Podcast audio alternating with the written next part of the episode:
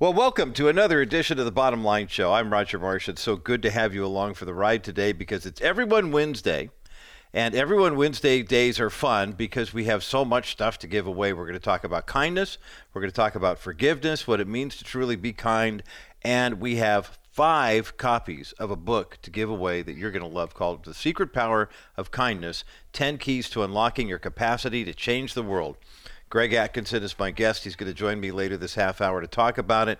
Give you, since you are listening right at the start of the program, you know the deal. We open up the phone lines early on everyone Wednesday. 800 227 5278. 800 227 5278.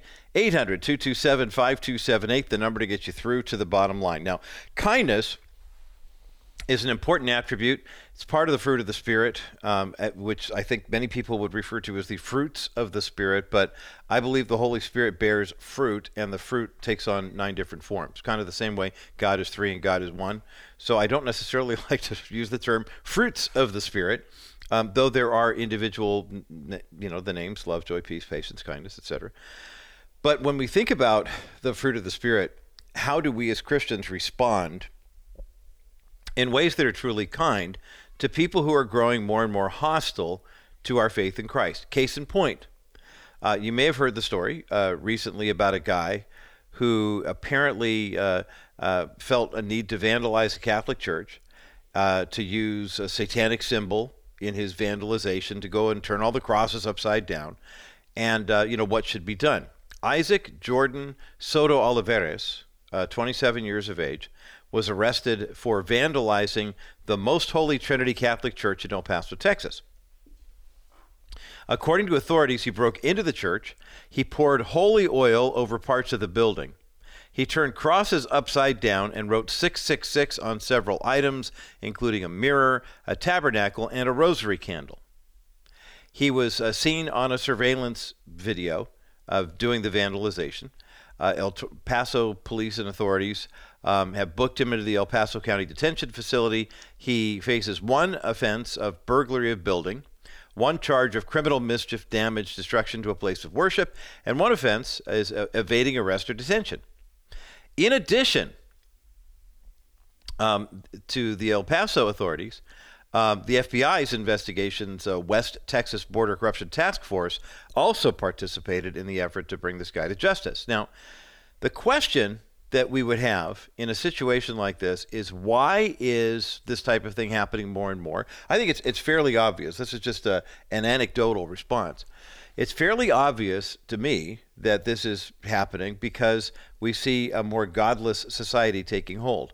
And yet that doesn't mean God is not here. It just means that more and more people are being more bold in their uh, desire to uh, live a certain lifestyle. Let's say something, some kind of licentiousness, some type of uh, bad behavior um, has always been frowned upon. Infidelity, for example. And over the course of time, it becomes more common. Uh, many people don't realize that a lot of states had laws on the books that if you were a married couple and one of the married couple members stepped out on the other, that person was actually guilty of an offense and could be sentenced to prison time. Now, let me ask you a question. When was the last time you heard about a guy stepping out on his wife or a woman stepping out on her husband and she wound up in jail? It just doesn't happen. That law isn't enforced. As those laws were not enforced and as fewer and fewer, fewer people took that, uh, that com- command to fidelity seriously, you see more and more people cheating on each other. As a matter of fact, it, it, becomes glamorized in the culture to the point where you might think, oh my gosh, why has there been such an increase in the number of people who are committing adultery? Well, maybe there's an increase, or maybe it's just that people are more brazen about it. Maybe it's always been like this, and people just didn't know because they hid their indiscretions. Now people flaunt them. I mean, you, you've got a whole culture that seems to be of the mind that you can do no wrong. Seriously, talk to a progressive and ask them when was the last time they ever had to admit they were wrong. I'll wait. I, I, we, I, we were doing business recently, engaged in business with a guy who is of the uh, LGBTQ community, and we did. I mean, we weren't hiring him or firing because he was or wasn't that way. It just that that's the way it turned out. He was the best guy for the job, so we thought. And as we began to get down the road in that process, we began to realize that he made some pretty serious miscalculations in fulfilling our desires, you know, for him to be the, you know, serving us in this uh, business capacity. And every time we would bring that to his attention, he got bitterly defensive. And I began to wonder, is it always like this with I mean, seriously, how many people are in churches right now, for example, where you're trying to defend your Uh, position as a Christian and you get violently upset when people tell you that you're wrong? I mean, I thought the essence of our faith in Christ is Jesus is the potter and we are the clay. On the potter's wheel, in the potter's hands, he is molding us and shaping us. You know what that means? That means we're not staying the same. We we we are we come to Jesus, a big old flat lump of clay. We get on the potter's wheel and we spin and spin and get shaped and formed and molded and shaped and formed. And then what happens once we finally get to the point where we are ready to, you know, be on display? We go into a fire. We go into a crucible, if you will, a gauntlet. In the pottery world, it's called a kiln. And that's where all the impurities are baked out. You are basically sealed in that position. And then once it comes out, the pot is ready to be put on display. So why the diatribe about you know why we're seeing more of these types of attacks on churches? Of course we're going to see it because the left and progressives and people outside the church are more brazen in thinking, well, I don't like this, and I'm going to attack it because it shouldn't be here. I mean, th- this guy to, to to do what he did, I don't know his religious background. I don't know if he felt that he had been mistreated by the Catholic Church or, or, whatever, but the church has an obligation then in this in this point to respond. Now, the legal authorities have done what they were supposed to do. The church had surveillance cameras. Uh, apparently, the FBI was involved in this too because he was a person of interest with regard to uh, uh, the the West Texas Border Corruption Task Force. And the idea that this guy wound up doing a little over $4,000 worth of damage to the church overturning Christian uh, holy oil on parts of the building, overturning crosses, putting 666 on items, you know, vandalizing those, really messing with that. At the end of the day, though, you know, as Christians, should we just turn the other cheek, right? It's $4,000. Why are we pressing charges? Well, you know, I, I, I think what is at play here is the fact that we're seeing an uptick in this. Matter of fact, Family Research Council released a report um, back in April that looked at incidences of or, or incidents of attacks on churches and church organizations and church buildings in the United States. Did you know that in the first three months of 2023, there were actually 70 attacks on Christian church buildings in the U.S.? That's just in the first three months of the year. So if you play that out over the course of the year, take the number of churches there are and figure that about 300 of them will be vandalized simply because they are bearing the name of Jesus Christ, simply because they are proclaiming the good news of the gospel. So you follow the law. Uh, this is the statement from the uh, Catholic Diocese of uh, El Paso. We are thankful that the physical damage to the church was minimal and has been fully cleaned up since the incident two weeks ago. Most Holy Trinity Catholic Church is open and continued uninterrupted with weekly and weekend services as usual. We ask for continued prayers for those who work in law enforcement, for the alleged perpetrator, and the entire Most Holy Trinity community. Great statement, right? I mean, we, we, we do our due diligence. We cleaned up the mess. We didn't skip a beat. You know, they're not going to go after, they're, they're we're praying for law enforcement. We're praying for our church community. We're praying for the alleged perpetrator. Ultimately, at the end of the day, you don't want justice from this guy. I mean, what's the court going to do? Make him pay the $4,000 to repair the damage? Put him in jail for six months or a year or two years? Maybe he has a rap sheet a mile long. It doesn't really matter. At the end of the day, I mean, obviously it matters in terms of settling your debt, but all of us who have sinned against God need his mercy and need his forgiveness. This guy needs Jesus more than anything else. You can lock him up and he'll get out and he'll go out and do the same thing again. This man needs Jesus. And so, Lord, we come before you today. We pray for the members of Most Holy Trinity Catholic Church. We pray for the law enforcement in El Paso. But we also lift up to you Isaac Jordan Soto Olivares and for whatever possessed him to take on this church and to attack them We pray, Father, that you would show him kindness and mercy the same way you've shown us kindness and mercy, but give him the hope.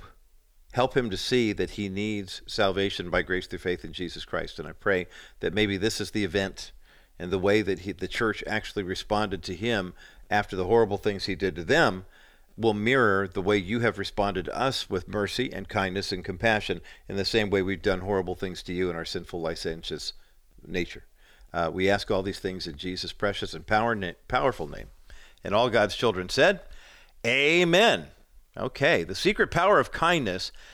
You know, we could change the world when we think about using kindness as an effective weapon in the Lord's army, in the Lord's arsenal. Uh, pastor and author Greg Atkinson has written a book about the secret power of kindness and identifies the 10 keys to unlocking your capacity to change the world. We've got a link for the book up at thebottomlineshow.com. It's our Everyone Wednesday book today. We have five copies we're giving away.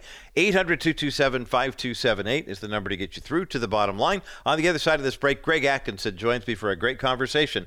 Coming up next as the bottom line continues. You can protect against market volatility without investing all your money into bonds. Wilson Financial has simply better alternatives. The last 12 months there has been almost 1.7 trillion invested in investment grade bonds. This move to safety locks up money for a long time of guaranteed low returns. Why? Market volatility. Well, my comment is why go with low earnings for a long time when you can get great earnings with a solid real estate backed investment paying you 6% over the next three years? After three years, you can invest in another option, or you can do what most of our investors do and reinvest in another one of our new exclusive 6% accounts. This strategy gives you the best of both options without settling for many years of low returns. Our 3D Money 6% account pays you great interest while you're not subjecting yourself to market volatility. Call 800 696 9970. 800 696 9970 or visit kbrightradio.com slash wilson financial and ask about dennis wilson's exclusive real estate backed 6% investment account. Wilson financial services for simply better alternatives. Perhaps you've heard the old expression people don't care how much you know until they know how much you care. Well guess what? We are in a moment right now in our culture where there are so many people who want to be seen and want people to pay attention to them and we, of all people here in the body of Christ, are really in the best position to do something about it. Today on the Bottom Line Show, I'm joined by a best-selling author, speaker, pastor, coach, and consultant who has worked with churches of all different sizes, along with Josh McDowell Ministries and others. His name is Greg Atkinson. And Greg is the author of a brand new book that could be revolutionary if we all put these principles into practice. The book is called The Secret Power of Kindness 10 Keys to Unlocking Your Capacity to Change the World. We've got a link for the book up at thebottomlineshow.com. Greg Atkinson, welcome to the Bottom Line Show. Hey, thank you for having me.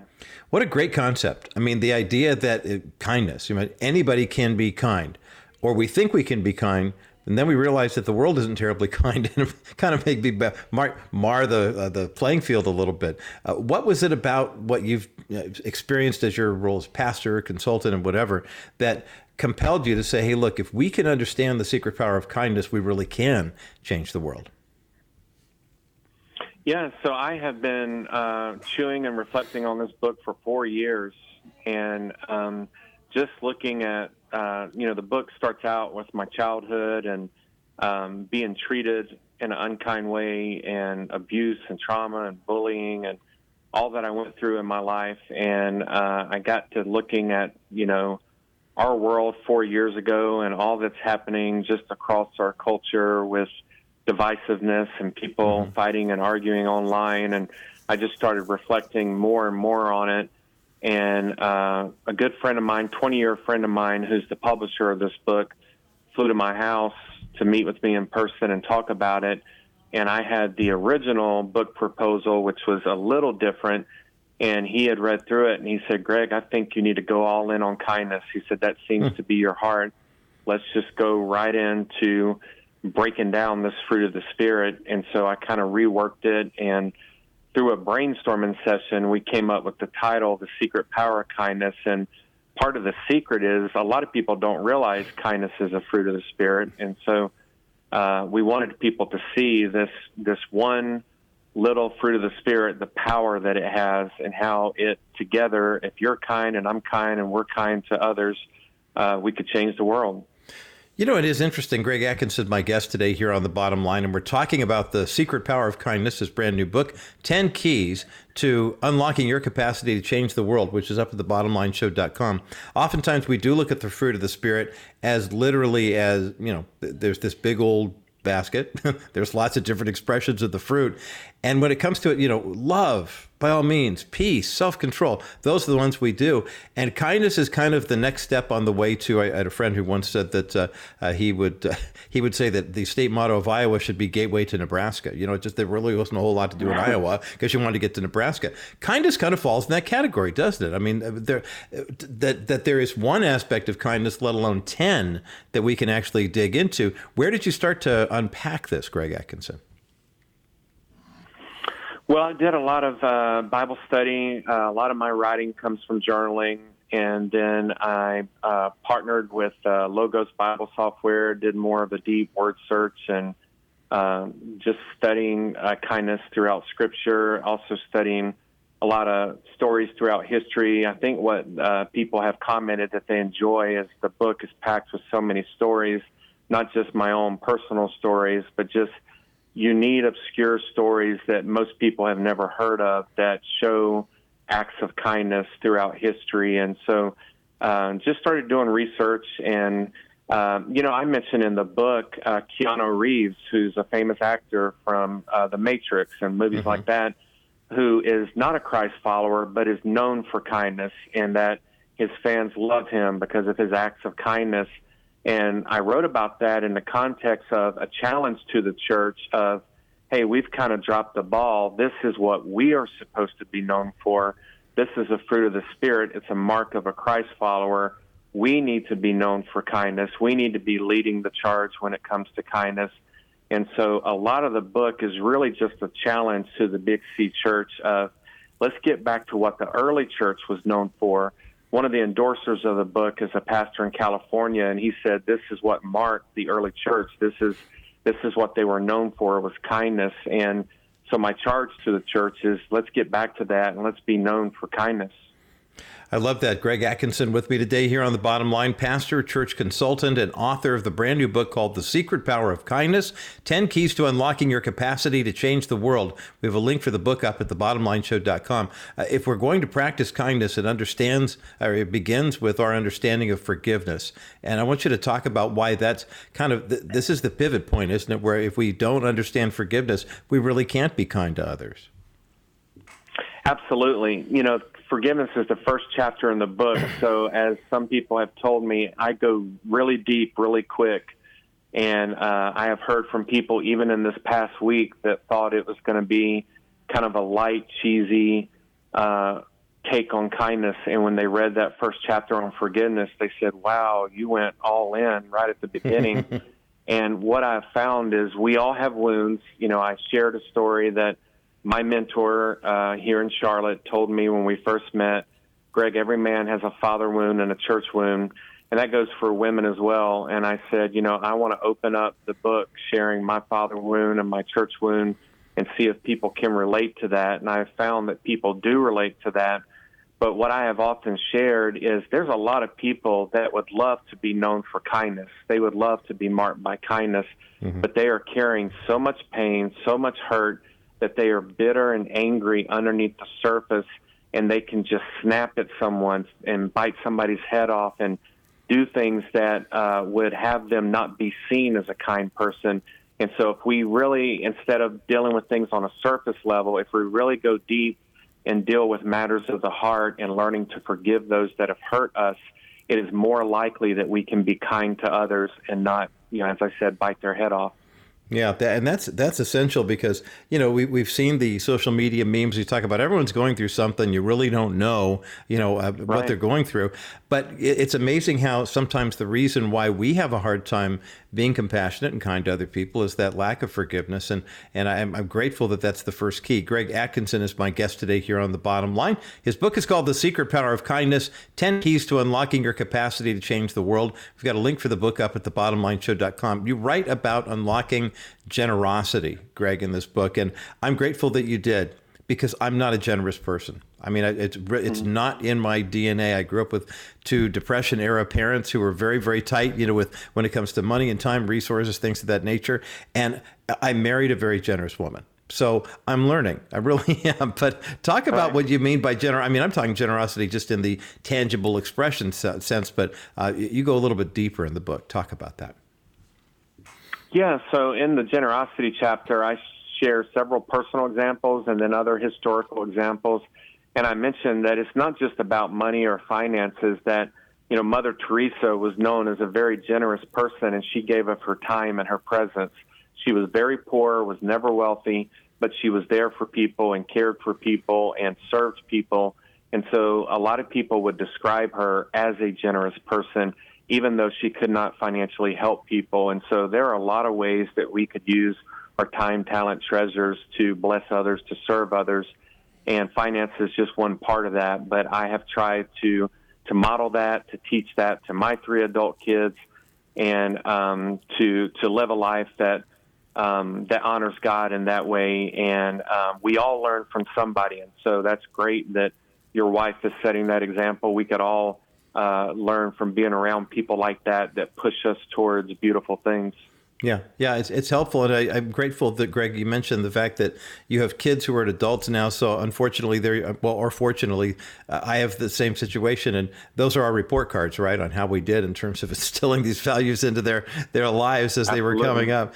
But you know, it's, it's amazing too. Something else that you write about in this new book, "The Secret Power of Kindness," that is a very kind thing to do for people. I'd, I'd love for you to kind of unpack the the issue of composure people don't talk about this enough. We've gone from, well, we used to be such a stiff neck, button down society, et cetera, et cetera. And now it just seems like everybody, you know, the, the slightest little injustice, and, and next thing you know, everyone's just kind of losing their minds. Talk about what it means to be a godly example of keeping your composure because you want to show the kindness of God to someone. Yeah, so this was a practical example that could take place in somebody's uh, workplace. You know, if you're an employer or, employee and you lose your cool and you yell at someone or you lose your temper in a meeting, they're not going to think of you as very kind. So I just kind of did a deeper dive into uh, composure, keeping your cool, and learning uh, how a lot of it goes back to uh, emotional intelligence and EQ. And I have over the years read several books on emotional intelligence and uh, being self-aware and learning how we respond, what our facial expression shows, and um, and what people. You know, one of the best questions I ever ever encountered from uh, a deep thinker was to ask somebody, "What is it like to be on the other side of me?" And mm. they will give you the real answer of what is it? Is it intimidating? Is it frightening? Is it frustrating? Like, what is it like to be on the other side of me? And you mentioned you know, having adult kids, I'm in this empty nest season, but uh, my publisher said, Greg, I love the endorsements in your book, but the ones that moved me the most were the one by your your children. So mm-hmm, the mm-hmm. very first page in the book are three endorsements from my three adult kids that endorsed me and wrote about me as a kind person and a kind dad. And so mm. that means more to me than any of the other endorsements. And so uh, you like you said, it's kind of the report card, but they have seen me keep my cool and handle things with composure. And so I think if you really want to learn and go deeper and you're in relationship with somebody that you trust, ask them, what is it like to be on the other side of me?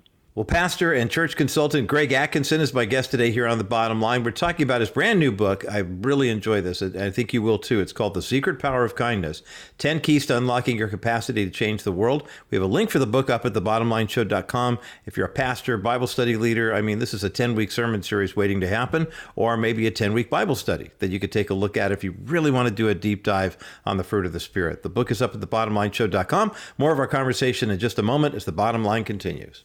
Welcome back to this Everyone Wednesday edition of the Bottom Line Show. I'm Roger Marsh. Greg Atkinson is my guest, and we're talking about the secret power of kindness 10 keys to unlocking your capacity to change the world. There's a link for the book up at thebottomlineshow.com, and we have not one, not two, not three, not four, but five copies of this book to give away here on Everyone Wednesday. We'd love to place a copy into your hands. 800 227 5278. 800 227 5278. 800 227 5278, the number to get you through to the bottom line. And that is perfect timing that we had Greg here on the program today. Uh, when you think about uh, the story that we shared at the top of the hour about the man in El Paso who was arrested for vandalizing a Catholic church. And our prayer that the magistrates, as it were, you know, you, prose- you could prosecute someone to the fullest extent of the law. But what's the church response? Well, the church response is cooperate with authorities, but also to pray for this guy because the fact that he has so much anger and venom and uh, animosity towards either the church or the, the, Lord or God or the Holy Spirit, whatever it is that made him that angry to want to paint 666 all over the inside of a Catholic church, to overturn crosses and, and deface rosary candles and things like that, it, it, there's something much deeper than this.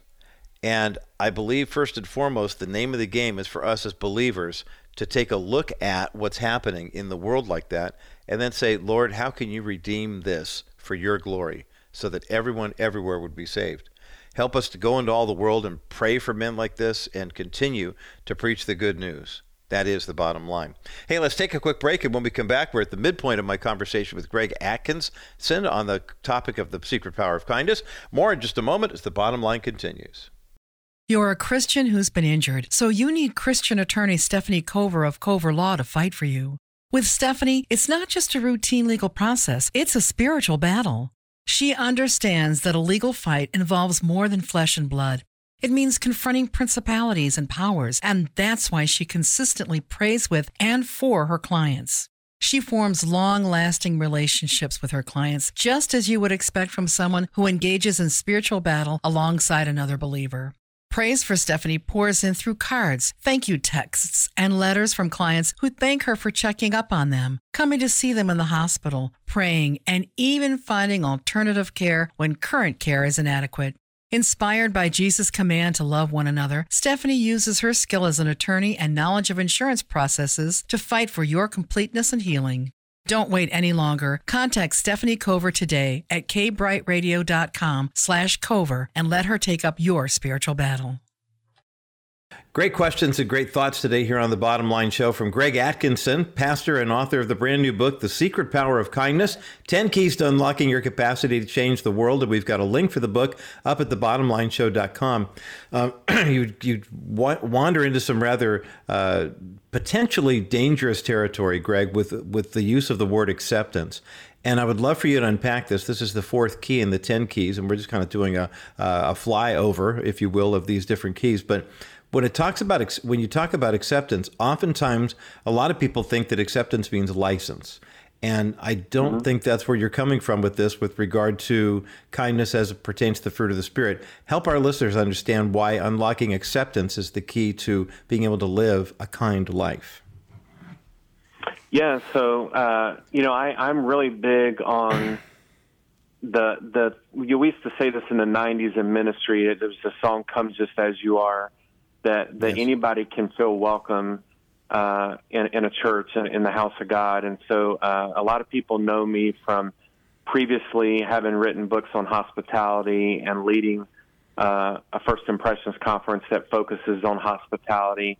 And I even dive into hospitality a little bit in, in this kindness book, but I wanted people to know that uh, I try to live in such a way that I welcome and love people regardless of where they're from or their background or what they struggle with. And as I say in the book, and I may not agree with them, but I'm going to love and accept them and welcome them. And I think people have seen that lived out enough in my life that they know that there's uh, lo- uh, unconditional love. And you know, Jesus was real big on loving our neighbor, and you know, this model throughout Scripture that we should love our neighbor. And a lot of Christ followers are familiar with the great commandment uh, to love others as we love ourselves. And so um, when I when I broke down what uh, the way I live my life and the people I interact with, and somebody I actually just came from coffee with, um, it is it is being able to sit across from somebody, look them in the eye, and say, "Tell me your story."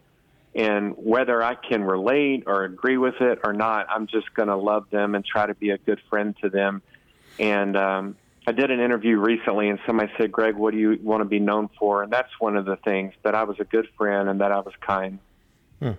But those those are great attributes to to have and to be remembered for, and also be known for as you're alive. And Greg Atkinson is with me today here on the bottom line. We're taking a look, a really deep dive at the fruit of the spirit called kindness. Of course, the secret power of kindness is Greg's new book, 10 Keys to Unlocking Your Capacity to Change the World. And we have a link for the book up at thebottomlineshow.com. Uh, we live in a world that I was having conversation with some of my broadcast colleagues earlier today, and we were discussing the fact that there is so much information available to people in the world right now, and th- th- that makes a lot of people think that they're smart. But remember the old expression, a mile wide and an inch, inch deep. I think that inch is down to mm-hmm. maybe half an inch or a quarter inch when it comes to how much people know. One of the keys to kindness, you say, is unlocking the key to wisdom and talk about why wisdom is so crucial if we're really going to demonstrate biblical kindness to people in the world today. Yeah, when I when I when I talk about wisdom, I'm talking about choosing your battles carefully. What I have found in today's culture and the people that start stuff online behind a computer is they're making every hill a hill to die on.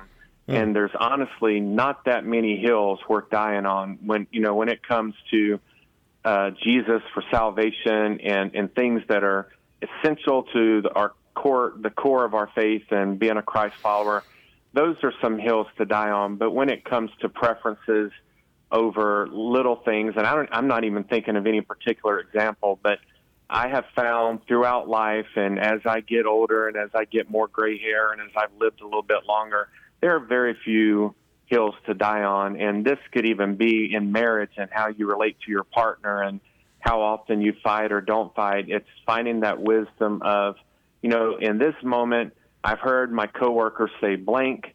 I don't agree with it, but I'm going to choose to remain silent and just bite my lip, not say anything, and keep the peace.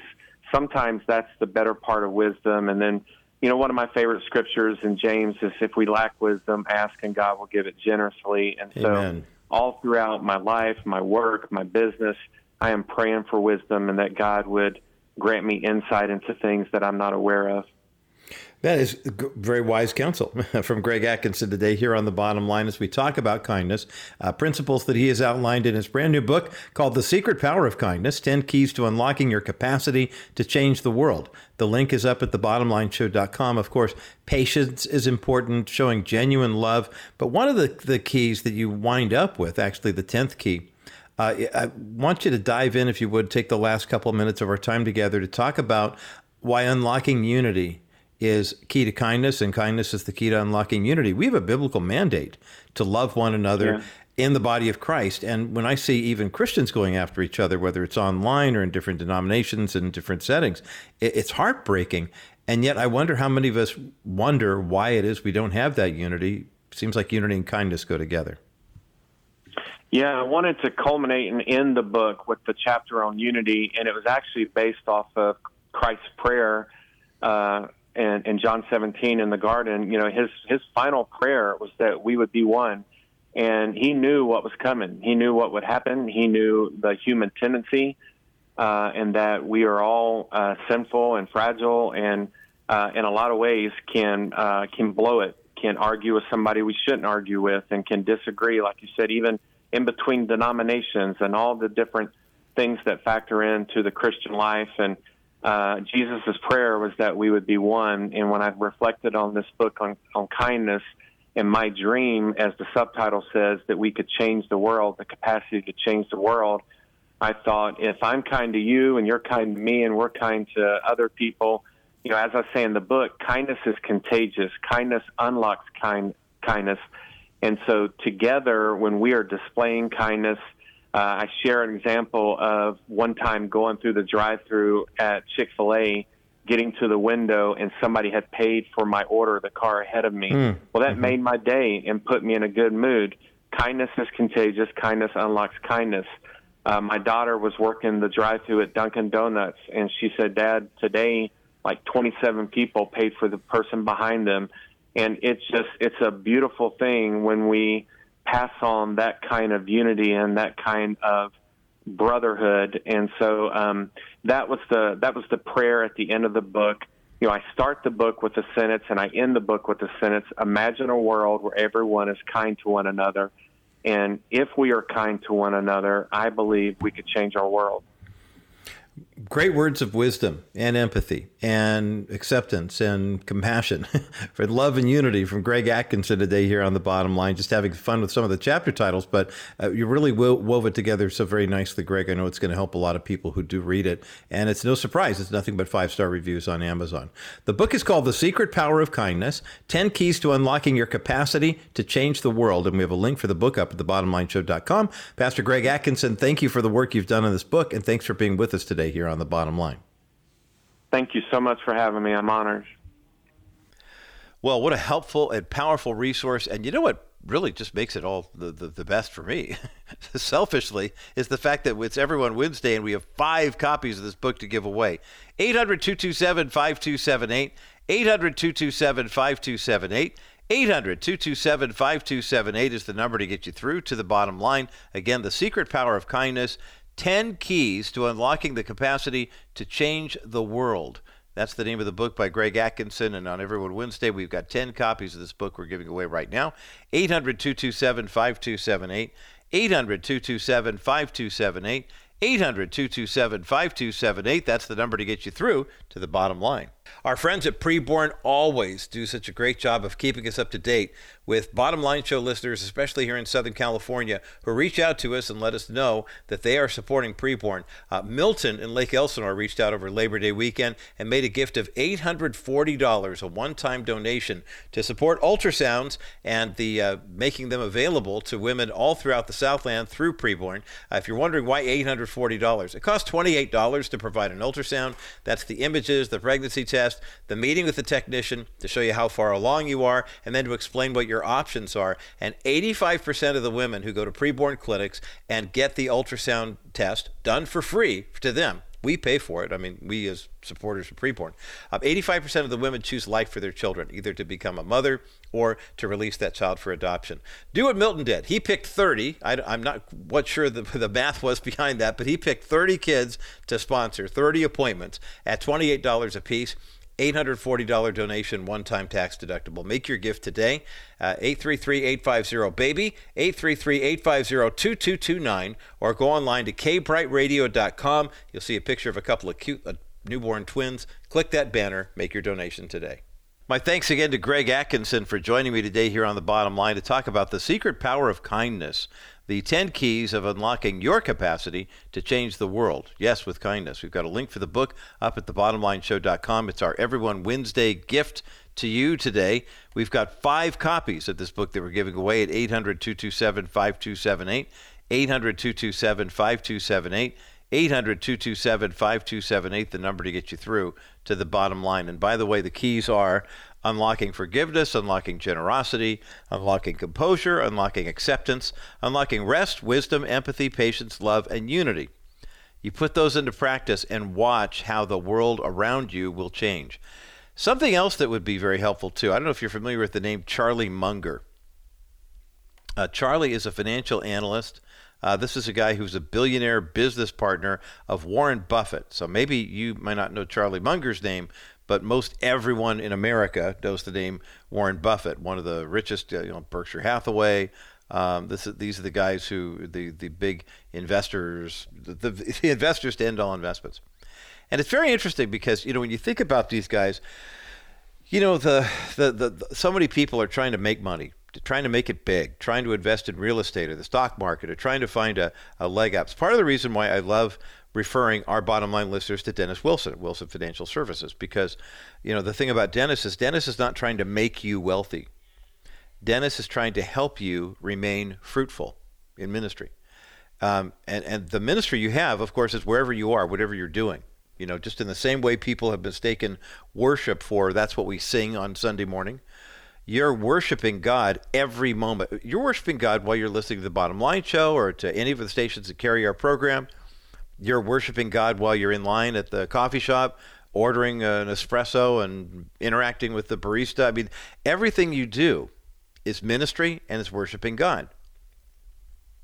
So when I think about what Dennis does, you know, you call Dennis at 800 696 9970 and you schedule an appointment and sit down and say, okay, these this is my portfolio, good, bad, or otherwise. Maybe I've got a house, Um, it's got a mortgage, and I got a few dollars in the bank. Or maybe some people have uh, mega resources. My sister and I were talking about mutual friend of ours, our oldest friend. They were neighbors when we were growing up in Whittier, and I was two, and Linda was four when we moved into that neighborhood. My brother wasn't even born yet, and these folks lived next door to us. And we were talking about uh, what the nice Catholic family uh, didn't think they were able to have kids. They adopted a couple of boys, and then they had a couple of their own. Then they adopted another one, and um, the kids that their their biological children have had really good, thriving lives, and their adopted children had kind of a, a tough struggle. But we were discussing how right before mom had passed away, she had left a certain amount of money to each one of the kids, and I thought, wow, that's really wild. I I would not have pegged them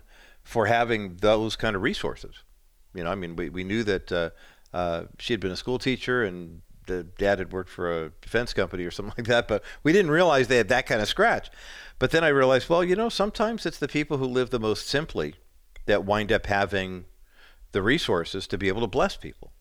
And that's one of the reasons I love working with Dennis because when you contact him, you tell you bring him what you've got and the first thing he does is help you find ways to make sure you never lose money on your investments again if you've got a, a 401k or a stock portfolio or, or whatever it's great when the market's going up but when the market's going down you actually lose value and Dennis has investments like his CD alternatives and real estate investment trust alternatives. When the market goes up, you benefit. When the market goes down, you don't lose any money. And trust me, 10 years with us here on the radio. My parents are clients, my sister's a client. I trust Dennis, and I know a lot of bottom line listeners too who do the same. Um, 800 696 9970. As a matter of fact, if you want to learn about what's really happening with your 401k and your IRA and why your pension fund doesn't exist anymore, uh, call Dennis's office ask for Brooke or for Emily and say, I want to see the movie, The Baby Boomer Dilemma. As a matter of fact, if you haven't seen it yet, call us here at 800 227 5278. We'll give you a free link.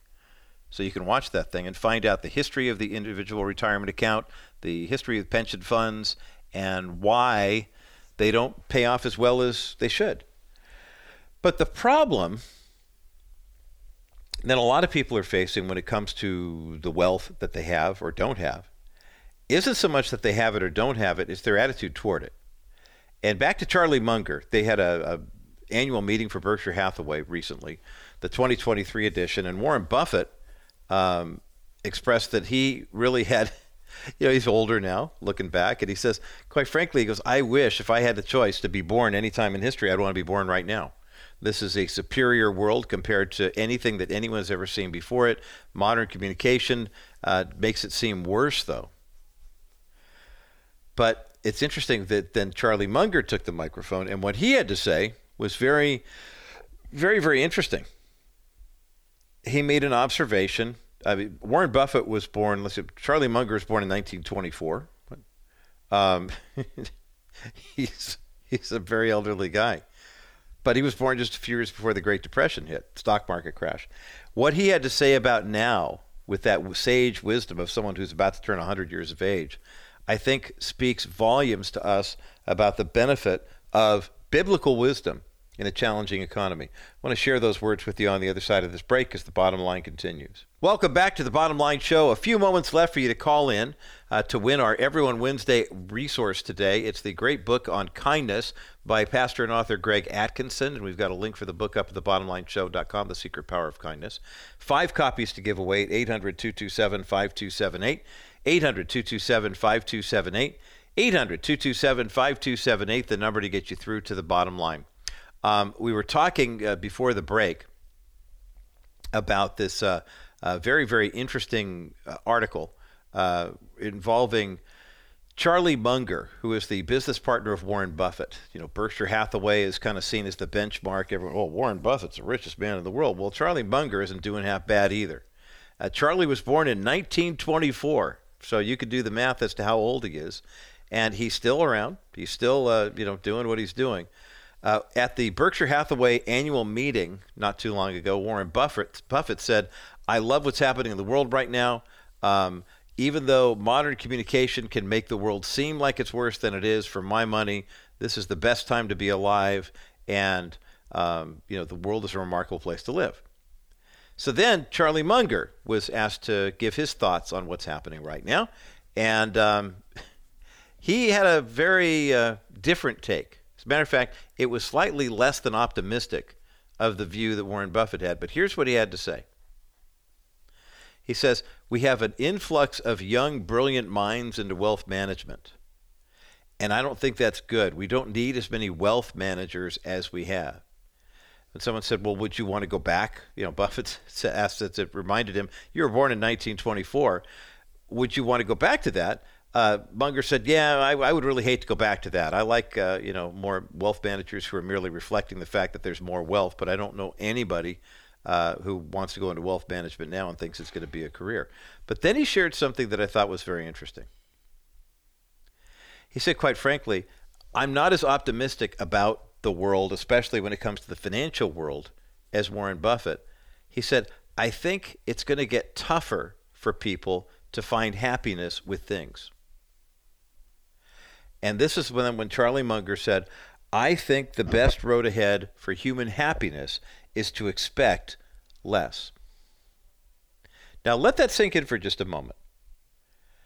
The idea that the, this is, I mean, let, us face it, uh, the Berkshire Hathaway model has generated hundreds of millions, if not billions of dollars. As a matter of fact, the Berkshire Hathaway portfolio, even with up and down uh, market trends of the past couple of years, is still worth over $500 billion. They've made investments into companies that, and they have no intention of selling those, those, those investments. But Munger says, look, here's the thing.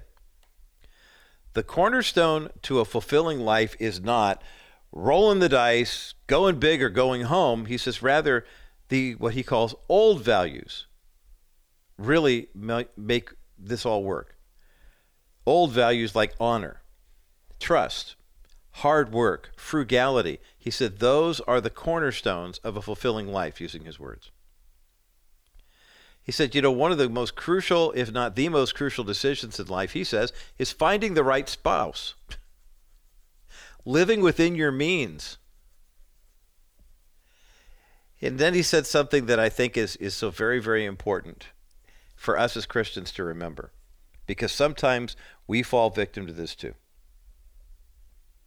I've had the privilege of sitting in the catbird seat here in the broadcast world for 40 years, two thirds of my life.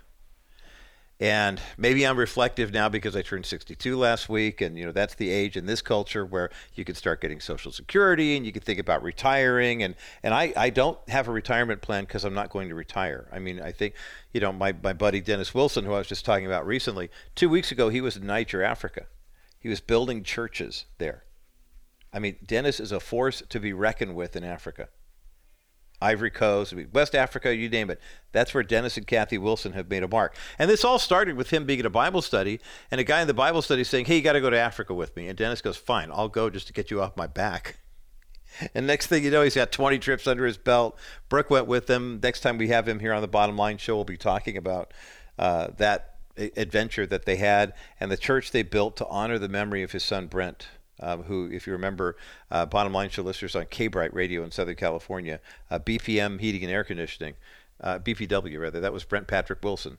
Well, Brent and his buddy Pat, um, his brother-in-law, uh, had a great heating and air conditioning company, and I used them a couple times in our home, in my sister's home, and they were fantastic. Just wonderful men of God. And uh, Brent had a medical condition, and uh, on Good Friday 2021, he had gone to sleep the night before and he didn't wake up. And so, to honor his memory, well, he woke up with the Lord in heaven. And to honor his memory, uh, Dennis and Kathy were in Niger a couple weeks ago building a church in Brent's honor. It takes maybe $10,000, by the way. If you're interested, call Wilson Financial at 800 696 9970. They'll give you all the details on how you can make a tax deductible donation to build a church in Africa. There may be a situation where your church is sitting on a lot of equity and I ask you the question. You know, a lot of churches say, "Hey, we burned our mortgage. That's fantastic. Yeah, how much is your property worth?" I'll, I'll never forget. This happened at a church, I believe, was in the La Jolla area. It was at a convention of Lutheran pastors, and we were talking to a couple of congregations, one in L.A. and one in San Diego, who had traveled to uh, Omaha for this uh, this meeting. And there we were sitting around the lunch table, and they were both talking about the fact that their churches were kind of taken on water in, in terms of attendance, but they were both sitting on buildings that were worth over twenty million dollars. And I thought to myself, with that 40 million, if they were to sell those buildings and move those small congregations into other facilities, what could they do with the money? What good could be done for the kingdom? But no one really had ever ventured to think about, well, we don't sell the building. I mean, it's paid for. This is our church. And I thought, wait a minute, where's our kingdom advice? Here's Charlie Munger, 99 years of age, saying that the road to happiness as a human being is to expect less from the world. And I thought, as my wife and I will often look at each other and say, that'll preach.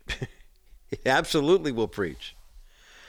But Charlie Munger gave the success quotient, if you will, and it had nothing to do with investments. It had everything to do with what he calls old values trust, honor, respect, character. I mean, these are things that are more valuable than whatever amount of money you could make. And I think in the same way, if you were, as we were talking with Greg Atkinson early about earlier in the uh, half hour here about kindness, that may be one of the most valuable gifts you could share with somebody outside the church, somebody who does not have a relationship with the Lord yet. I, I, shudder to think how many times we as Christians may have turned somebody off to the gospel because they said, Well, you talk about love and joy and peace and forgiveness and, and, and how God has accepted you and cleaned you up and made you a new person. And the reality is that you're still living like that old curmudgeon who's short with people and crunchy with people. And it's just amazing. I challenge each of us today to put Charlie Munger's words into action. The road to human happiness starts with expecting less from the world. And the values that are going to make you successful in life, quote unquote, are honor, respect, loyalty, um, hard work, frugality. And by the way, if you need any help with that on the financial services side of the equation, you have to call Dennis Wilson at Wilson Financial Services, 800 227 5278 and set up an appointment to meet with one of Dennis's trained professionals or even talk to Dennis and Chewy yourself and see how God would use what he has given you for his glory. Highly recommend that. That's the good news on that, and that's the bottom line.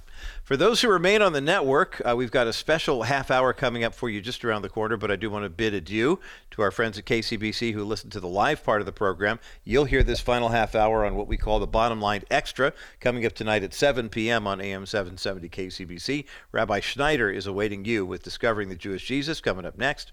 A uh, few seconds left to get in on the call for the giveaway for the book by Greg Atkinson called The Secret Power of Kindness 10 Keys to Unlocking Your Capacity to Change the World. We've got five copies up for grabs here on this Everyone Wednesday, and we're giving them away right now. 800 227 5278. 800 227 5278. 800 227 5278 is the number to get you through to the bottom line. On the other side of this break, we're going to do a little analysis, balance, and clarity with regard to an issue that I think is uh, an important one for us, and that is the issue of when does kindness cross the line? When does somebody who thinks they're being kind to somebody else actually wind up showing negligence and, and doing more harm than good? Can you imagine telling a person who's battling with depression that the best thing for them to do is to kill themselves? We have an actual story of that happening at a hospital in Canada coming up next as the bottom line continues. Welcome back to this Everyone Wednesday edition of the Bottom Line Show. I'm Roger Marsh, still taking your calls for Greg Atkinson's book on kindness.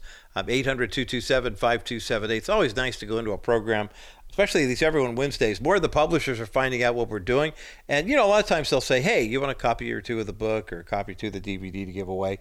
But now that people are catching wind of the fact that we do Everyone Wednesday here on the bottom line, Greg Atkinson's publisher said, here's five copies, give away on that Wednesday thing. And so we are doing that. 800 227 5278. 800 227 5278.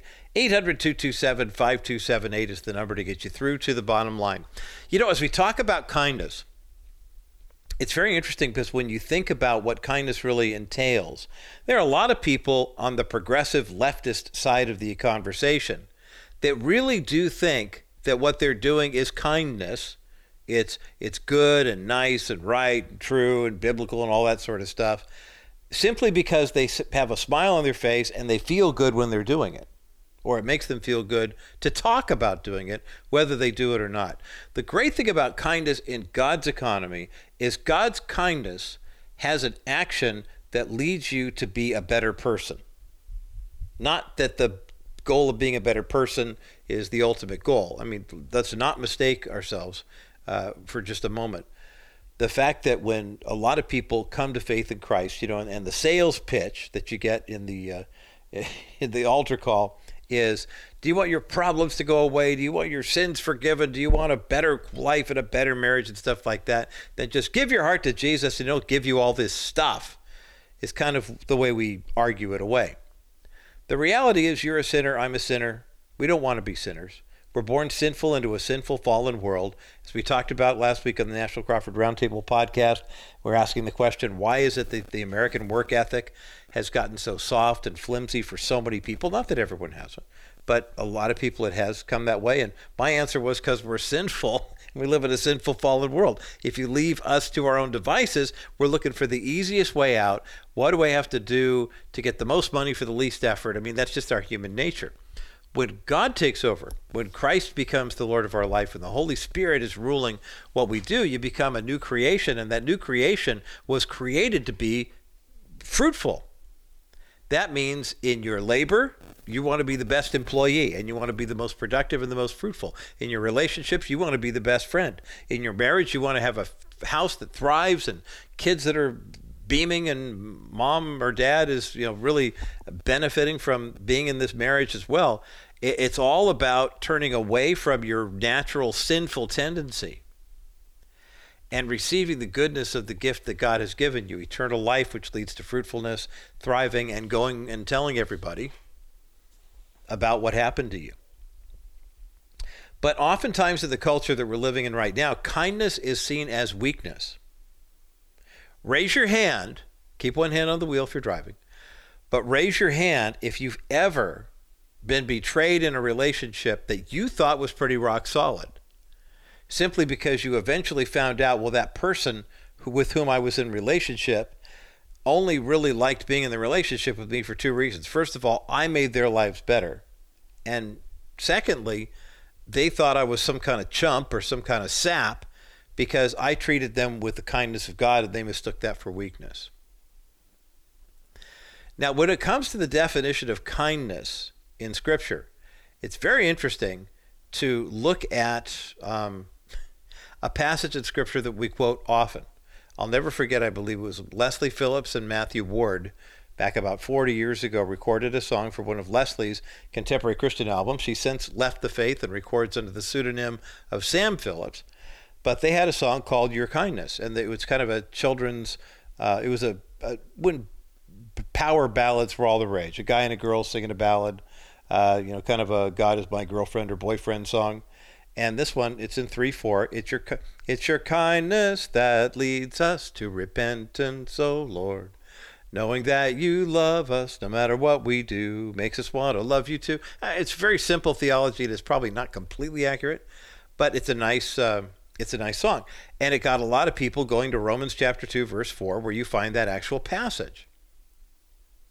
God's kindness leads us to repentance. The fact that God, in His mercy, is kind to us and shows us a kindness. True kindness means it leads you to turn away from what you're doing wrong and to lean into what you're doing right. But that's not the whole verse. The whole verse of Romans chapter 2, verse 4 reads like this Or do you presume on the riches of his kindness and forbearance and patience, not knowing that God's kindness is meant to lead you to repentance? In other words, think about this for a moment, you Roman Christians. Paul's basically saying, look, guys, here's the deal. Um, the, the, the, the point that's going on here is you don't just take the love of God for granted. You don't just, I mean, if you look at the, the four verses leading up to this passage, the whole segment is God's righteous judgment. After Romans 1, which is kind of a primer for every Christian to read to find out who God is and who we are in Christ, Paul writes, You therefore have no excuse, you who pass judgment on someone else, for at whatever point you judge one another, you are condemning yourself, because you who pass judgment do the same things. Now we know that God's judgment against those who do such things is based on truth. Well, the culture these days doesn't know that, but we who are spiritual and have discernment do. So when you, a mere human being, pass judgment on them and yet do the same things, do you think you will escape God's judgment? Or do you show contempt for the riches of his kindness, kindness, forbearance, and patience, not realizing that God's kindness is intended to lead you to repentance? That contempt, or in Greek, uh, the word can also be uh, translated as despised, to look down on, to scorn, to show contempt. The same contempt that you hold for others for things that you do? By writing that phrase, there's a good possibility that Paul is speaking directly to the Jews who think that they have a covenant relationship with God that would shield them from final judgment, not knowing that Messiah has come. And now there is, what did Jesus say? This cup is the new covenant in my blood. He literally takes over the Passover and says, No more blood on the doorpost. No more four different cups, including the cup of wrath and judgment. That was the cup that Jesus said in the garden when he makes that reference, Let this cup pass from me.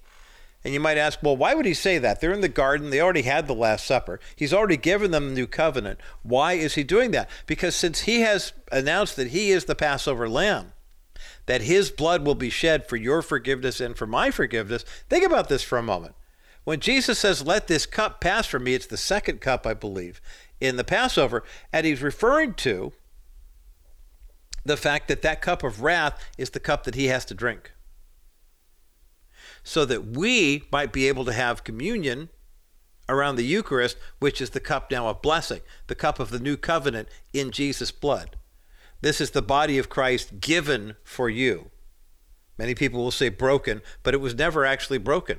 It was given for you. Jesus never had a bro- bone broken on the cross. Incredible as it seems, it didn't happen that way. His body was given for you and for me for the forgiveness of our sin. His blood was shed. This is the new covenant now that we drink. We eat of his body, we drink of his blood, and now we show, we proclaim his death is our resurrection until he comes to take us home. Kindness is uh, of the utmost importance for us as Christians, and it basically is the kind of a forerunner to how we are going to live our lives. We are going to demonstrate godly kindness in all we do. So when someone who is in dire straits seeks godly counsel from someone, you expect that that person will tell them the truth in a loving fashion. If that person maybe is facing a terminal illness and they call for pastoral counseling and they want to know what's going to happen, and a counselor or a chaplain or someone will come in. And what do you tell somebody who finds out that the doctors say you've got six months to live, the cancers are inoperable, and the damage is irreparable? What do you do? One of the most loving things you could do is sit with that person and say, you know what, God feels your pain. God knows what it's like to hurt. Jesus Christ is a man of sorrows and acquainted with grief, and I'm here to weep with you as you weep and to mourn with you as you mourn. I'm here. I'm not going anywhere because you probably feel alone.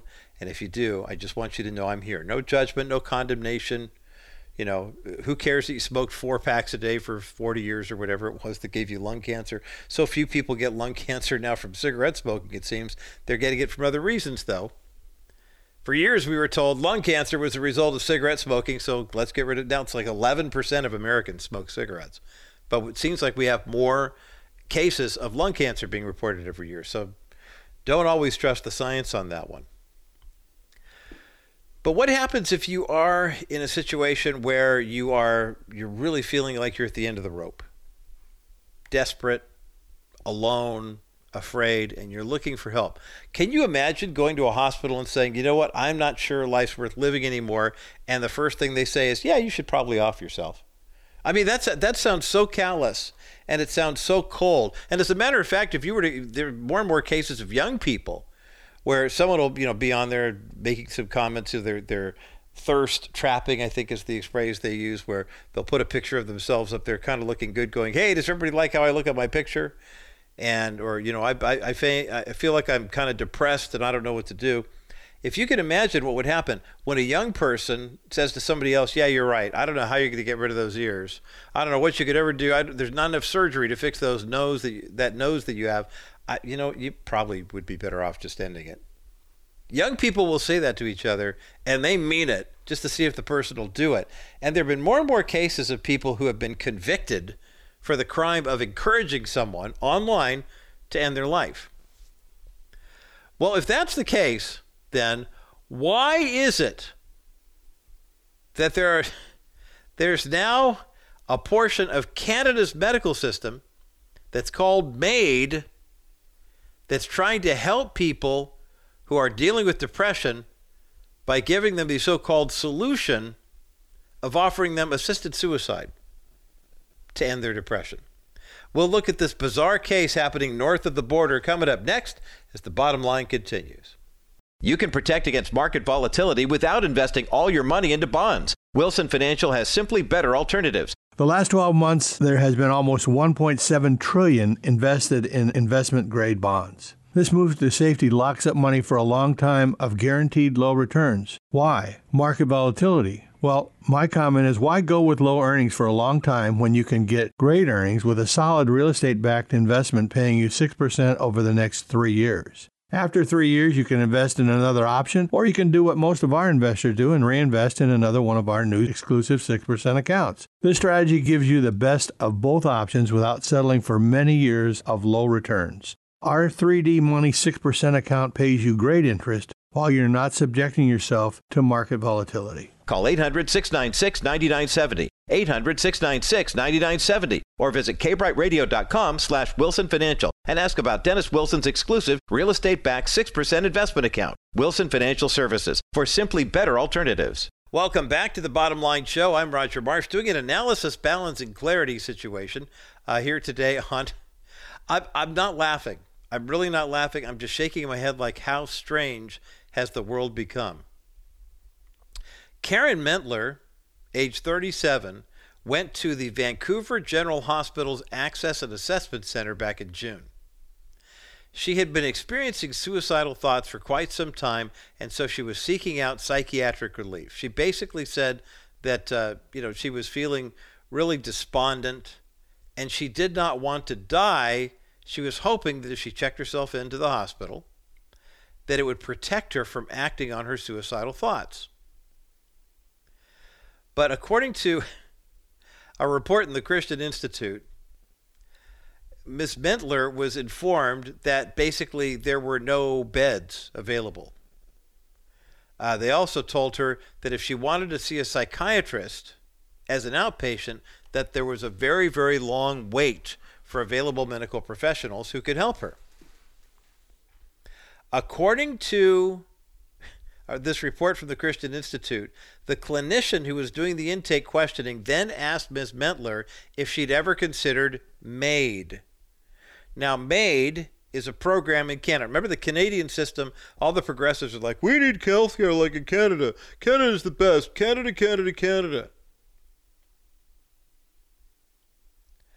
Well, MAID is an acrostic for the Medical Assistance in Dying Program. That's a fancy way of saying the clinician, when a woman who's been battling depression for most of her adult life came to the Vancouver General Hospital's Access and Assessment Center, she wanted to check herself in to get an evaluation, maybe just take a few days off and just kind of get her thoughts together and see a psychiatrist about, you know, talking about these thoughts that she had. The clinician informed her, first of all, there are no beds available right now. Secondly, that if she wanted to see a psychiatrist as an outpatient patient, it was a very, very long wait. And then third, that she should consider the medical assistance in dying program. In other words, what this woman said to her was, You should consider killing yourself.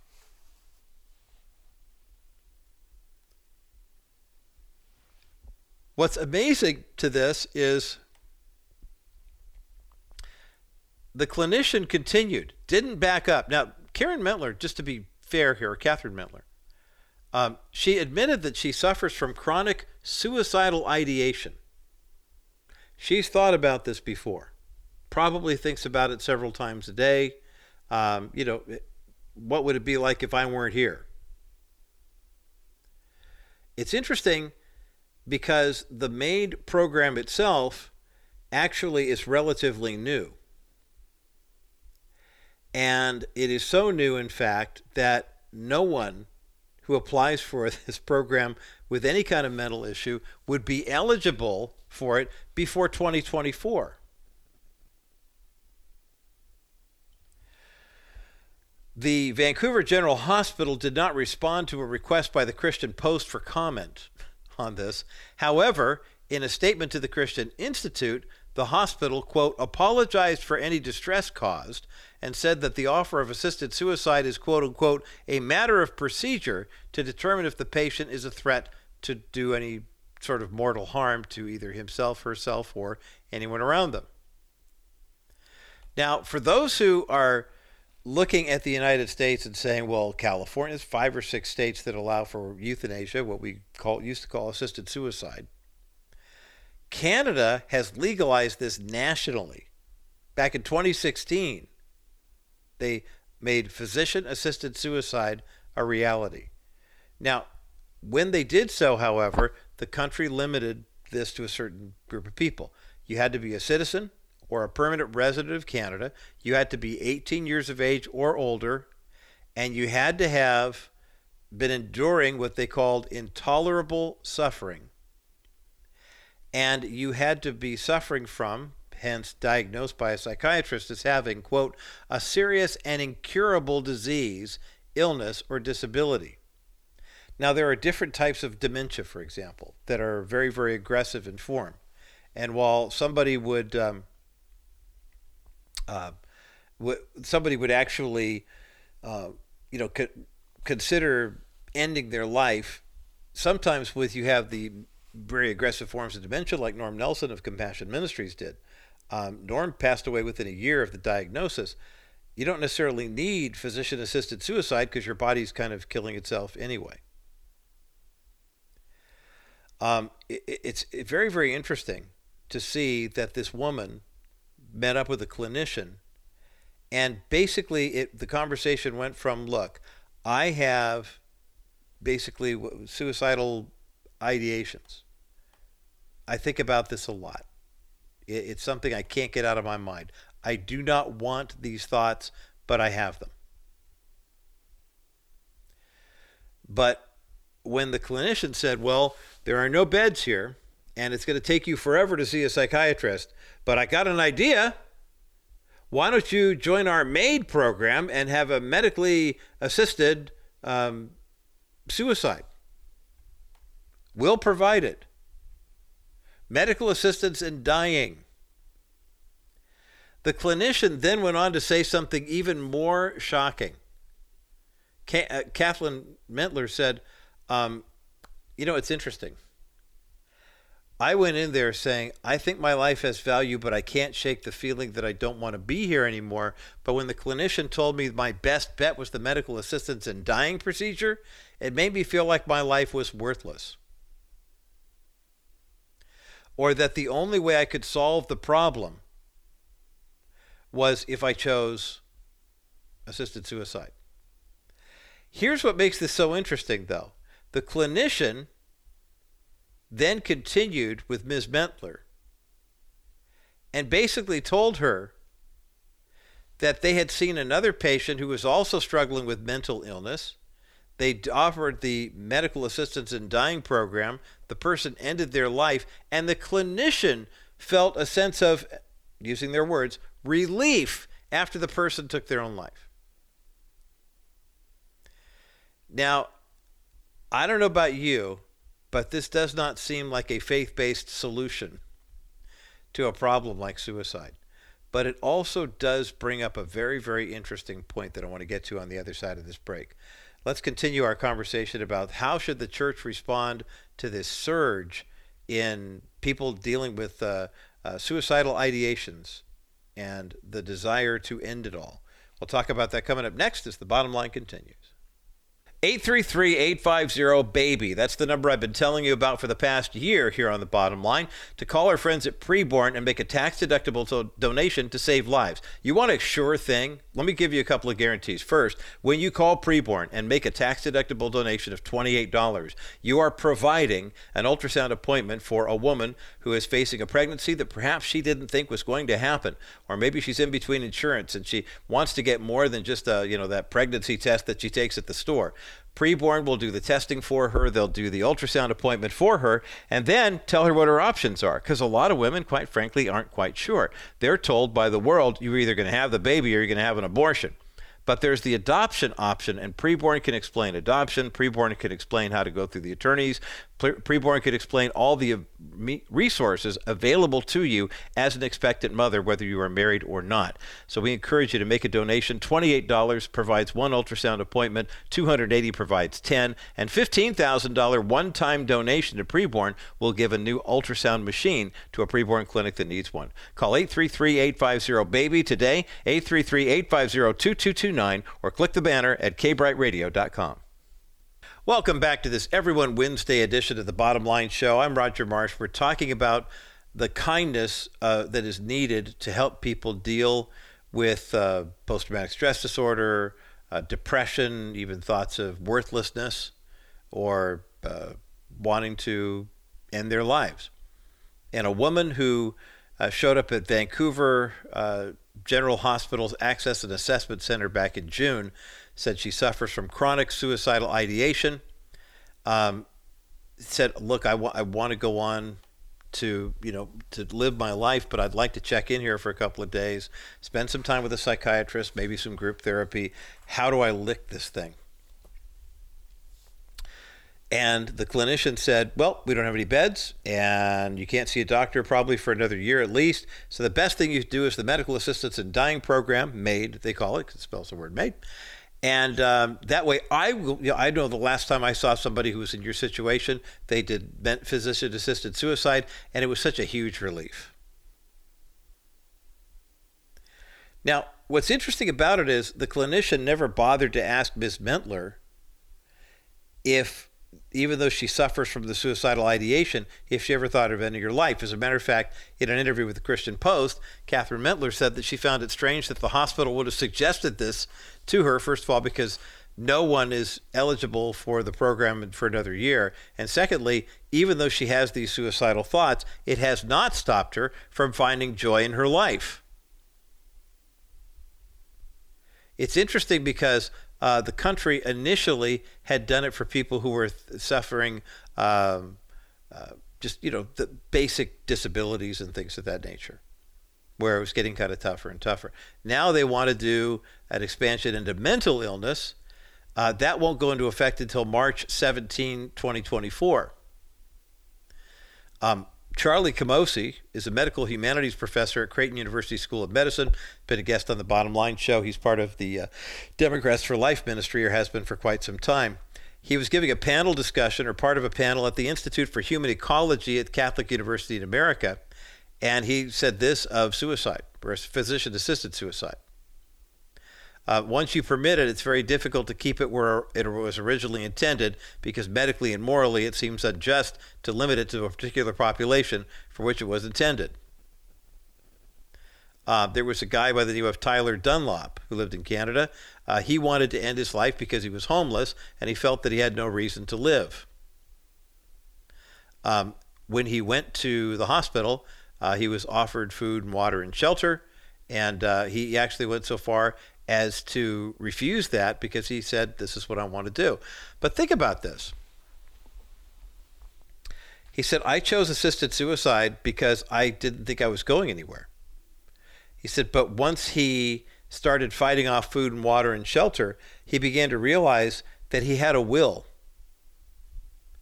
He had a will to actually live based on the fact that he was rejecting things that he knew would keep him alive. And so now he's in rehab. Now he's getting some counseling, and he says, Look, I have looked at every resource to possibly get better, and some of us can't do that.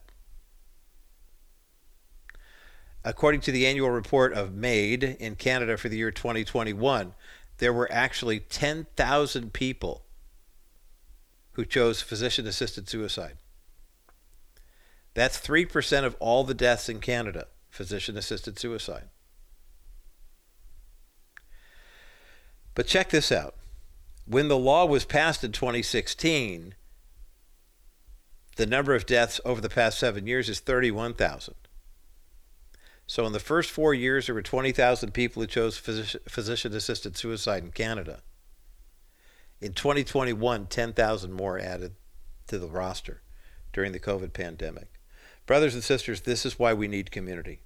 This is why we need people. You and I have this conversation every day on the radio or on the podcast or on My Hope Now.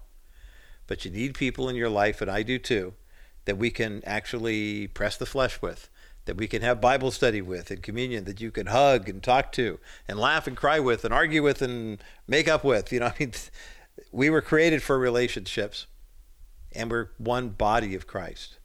No one part of us can say, I don't need the rest of the body and I'm going to check out of here. It may be offered as a kind solution to someone's mental problems, but a physician assisted suicide is never part of God's plan. That's the bottom line.